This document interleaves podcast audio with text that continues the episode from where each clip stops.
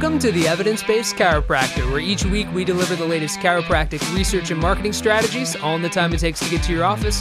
Now, here's your host, Dr. Jeff Langmaid. Hello and welcome to the Evidence Based Chiropractor. I am your host, Dr. Jeff Langmaid, and today we are talking research, and it is a good one. How bad is sitting for your low back and lumbar spine? So, we're going to take a look at today study that came out 2014 lumbar disc changes associated with prolonged sitting. We're going to break it down, talk about the clinical implications, and more. Before we get started, I want to talk about Jane. Jane is a new sponsor of this podcast, and Jane isn't just your admin. Jane is a powerhouse with a can do attitude and is a force to be reckoned with. As a full practice management solution that offers everything from streamlined scheduling, online booking, you definitely know you need that, simplified billing, and more, you can count on Jane to have your back while you're in and out of the office. Jane has one simple monthly rate. No onboarding fees, no contracts, period. You can see it in action and schedule a live demo by heading over to jane.app slash chiro. That is jane.app slash chiro. I'll drop that down below. And if you have a specific question you'd like to ask, feel free to hit them up, support at jane.app. I have known that team for a while. I know most people that don't have Jane are super frustrated with their EHR and EMR. Check out Jane, jane.app slash chiro, and I'll drop that down in the links below. But as we talked about at the top, today we're talking about lumbar disc changes associated with prolonged sitting it is a big deal. We know people are spending a ton of time, whether they're working from home, whether they were commuting. Remember those days, maybe a year ago or so? Uh, people spend a lot of time in a seated position. And we also know that most people aren't taking the breaks that they should for their spinal health, right? They're not getting up and moving around every 15 minutes. People are in like these fixed positions for hours and hours on end. And I'm going to say go even one step farther because maybe a year ago, you know, you were doing that at the office and there was, you know, maybe the company bought ergonomics type stuff so you had a good chair you might have it you know now people are working from home and like these crazy this might sound familiar if you th- look at your spouse or partner as well you know people working from home these like crazy situations. Like places that were not meant to be offices are now offices, and people are in like cramped quarters, non-ideal. You're sitting with like a kitchen, you know, chair, you know, instead of an actual ergonomic chair. You're at the table instead of at a desk.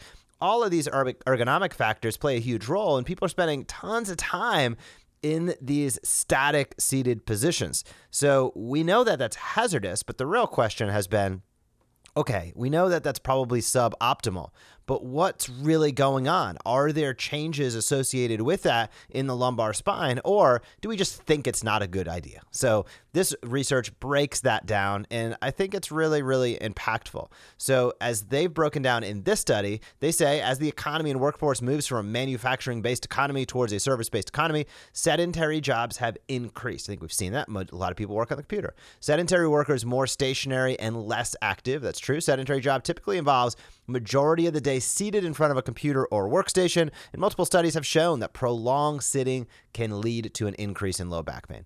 The static seated position has been shown to increase intradiscal pressure. It can increase pressures that have been shown to lead to disc bulges, protrusions, and potentially even herniations. And additional studies have evaluated the ensuing degenerative cascade, which can lead to further degenerative changes, including ligamentous hypertrophy, facet arthritis, and stenosis. So these are big deals. Uh, if you're advancing, you know, the degenerative cascade, we're all going to have some, you know, some arthritic changes as time goes on or degenerative changes to a certain degree. Question is, are the choices you make each and every day making those come about faster and more aggressively, or are you doing everything you can to slow them down?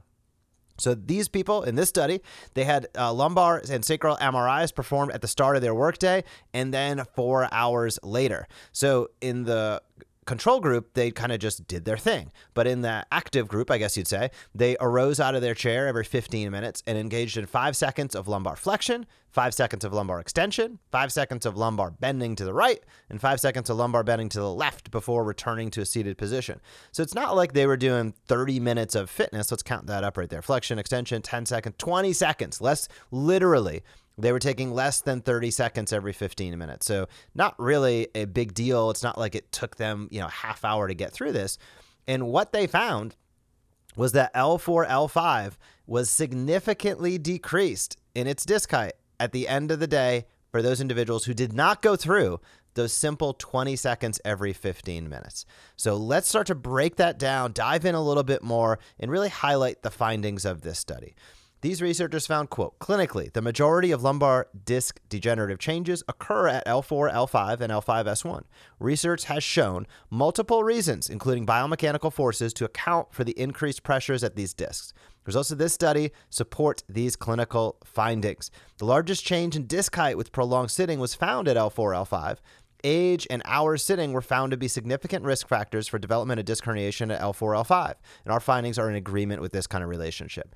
Findings of this study may also suggest that prolonged sitting of as little as four hours may also be a factor in increasing pressures of the L4, L5 disc. These changes in pressures over a sustained period of time may lead toward a disc degeneration cascade. So that's pretty serious. I'm going to take a look at one more of their conclusions. Quote, analysis of the data shows the greatest change in disc height is at the L4, L5 level after prolonged sitting without intermittent breaks. Findings also show that L4, L5 disc height changes are not significant with brief, brief positional changes every 15 minutes. So there you have it. Basically, what these researchers found is unequivocal in, in, as far as this study is concerned, which is if you take intermittent breaks throughout the day, and they did this based on MRI, right? So this was not like guesswork. They literally imaged the person at the beginning of the day, they imaged the person four hours later, and they said, okay, let's measure this to a tenth of a millimeter and see exactly what's going on. And they found that L4, L5 had a significant amount of compression for those individuals who did not get stand up, move around, flexion, extension, side bend for 20 seconds every 15 minutes. Furthermore, they're also kind of compounding that, which is what I agree with, which is you most people could probably get away with that for maybe a day, maybe a week, maybe a month, maybe a year.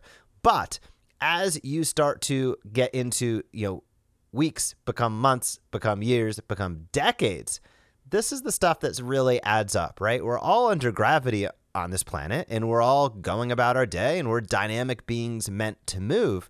And when we're in a static seated position, we just see that that can just wreak havoc on the lower lumbar spine. And that makes sense because when the when you're seated, you're taking of course your you know hips quote unquote out of it. You're sitting, you know, uh, you know at the bottom on the bottom of your pelvis and you're just basically stacking everything up on top of the lower lumbar spine. It's getting the brunt of the brute force. You know, you might even move your head around looking at your screen, but your lumbar spine might be in a really, really static position for hours on end for some people. And that takes place day after day after day after day. And ultimately, that creates a very challenged position for those lower lumbar spine discs to be in. We also see that L4, L5 tends to be the biggest challenge aside from L5S1, literally because of the angle. It's sort of the angle that sustains maximum force in most people. So when we take all of this into account and we look at this from a clinical sense, it's very, very important for us to be able to do a couple things. Number one is make sure that we are properly evaluating L4, L5, L5S1 on the patients that come in. Because if they're sitting for a long period of time, you're going to want to check out the motion, check out the segmental motion, check out the regional motion, check out the whole body motion, see how they're moving biomechanically that's an indication that something might be up at that level, even in the absence of abject pain. Secondly, we're at functional motion, right? We want to make sure that it's functionally moving and, and enabling the person to do the things they'd like to do and not setting them up for failure down the road. The second thing is that for your patients that you have currently active in practice right now, making sure that you're getting out there and having these conversations, letting them know, hey, you know, getting up and moving around. I mean, think about this. Somebody comes into your practice, maybe they're there for anywhere from five minutes to 30 minutes. And then they're spend, and then they come back three days later and in that three days, they spend eight hours, nine hours, 10 hours a day in a seated position. And then they're like, well, I, your progress is a little slow in practice, doc. Yeah, no kidding. You have to address these things head on and let people know, hey, if you're sitting, you know, eight to 10 hours a day, the work that you're taking away from the work that we are getting, the positive things that we're getting done in, in, in the office here. So we see in the research, it's really great if you take every 15 minutes, get up, move. Here's how you do it bend forward, bend back, bend to the side, bend to the side. Let me see you do it. Great. That looks good. Do that every 15 minutes. Set a notification on your Apple Watch. You know, basically do what you need to do to make sure that you're getting up and doing that because it's going to help you get results faster in our practice. When you start telling people that they're going to be able to get results faster in your practice, they start listening because it is a reward, not a punishment, right? So let people know truth and consequences. Hey, the truth of the matter is you're sitting all day long. That's going to make things difficult for us unless you go about and do these things. So that's the second component. A third component of this is this is a great topic to get out into your community, even for those people that aren't in your practice, right? Adding value through the content you put out. It's what we do at the Smart Chiropractor all the time, and it's what we do at the Evidence Based Chiropractor on podcasts like this. Is you know how do you showcase this to people that aren't yet your patients? And this is great information to be able to get in and do an ergonomics workshop, even if it's virtually. This is great information to be able to get in and showcase your expertise, whether it's through video, whether it's through a blog post. You can choose how you want to get it out there. But showcasing this information furthers the know, trust, and like factor that you accumulate within your community as you talk about things that make sense and you talk about things that are applicable to the lives of the people in your community. And with an overwhelming majority, as they kind of broke out in the beginning of the study, with an overwhelming majority of individuals in sedentary jobs, for just lack of a better way to put it, this is something that's going to resonate with tons of people as you get out there and talk about hey, if you're struggling with low back pain, here's something you can proactively do to ensure that you're getting the best results from your care wherever that care is. Hey, if you want to you know, slow down the degenerative cascade, here's one way to think about that and do that. Or if you've noticed that you've had back pain in the past, if you know that you have disc degeneration, if you know that you have arthritic changes in your low back, guess what? Here are some things that you can do to proactively slow that process down or just put some chips on your side of the table, right? These are just positive, little positive things that people can do each and every day that ultimately stack up over time. And if we can help guide the people in our community towards better health, towards better you know, care, towards a better life, a better quality of life for longer, then I think we're doing a fantastic job as chiropractors. And this study is a great one to dive in. We're going to feature it this year in 2021 for our evidence based chiropractor members to get out there to build relationships with medical doctors in their community. We're also, we've already featured it in some of what we're doing with the Smart Chiropractor, which is all of the automated content, automated email, automated social media, streaming video to your screens, and much much more. So you guys can check that out. I'll drop those links down in the show notes as well. And as we come to a close, I want to encourage you if you have not done so yet, please check out Shield. I had Dr. Brown on a few weeks ago. He's a great guy. And if you're looking to get factory direct pricing for your braces, TENS units and more, head over to Shield at supersecretsales.com slash EBC. Again, that's supersecretsales.com slash EBC.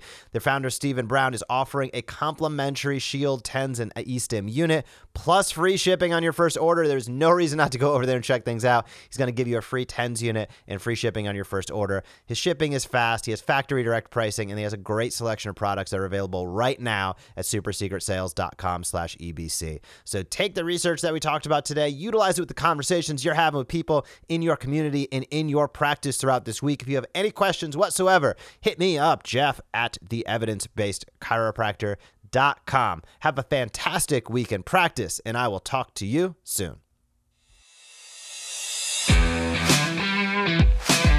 Thank you for joining us on this episode of the Evidence Based Chiropractor. If you want to grow your practice, come back for next week's episode. If you want to grow faster, visit the evidencebasedchiropractor.com and join our MD marketing membership today.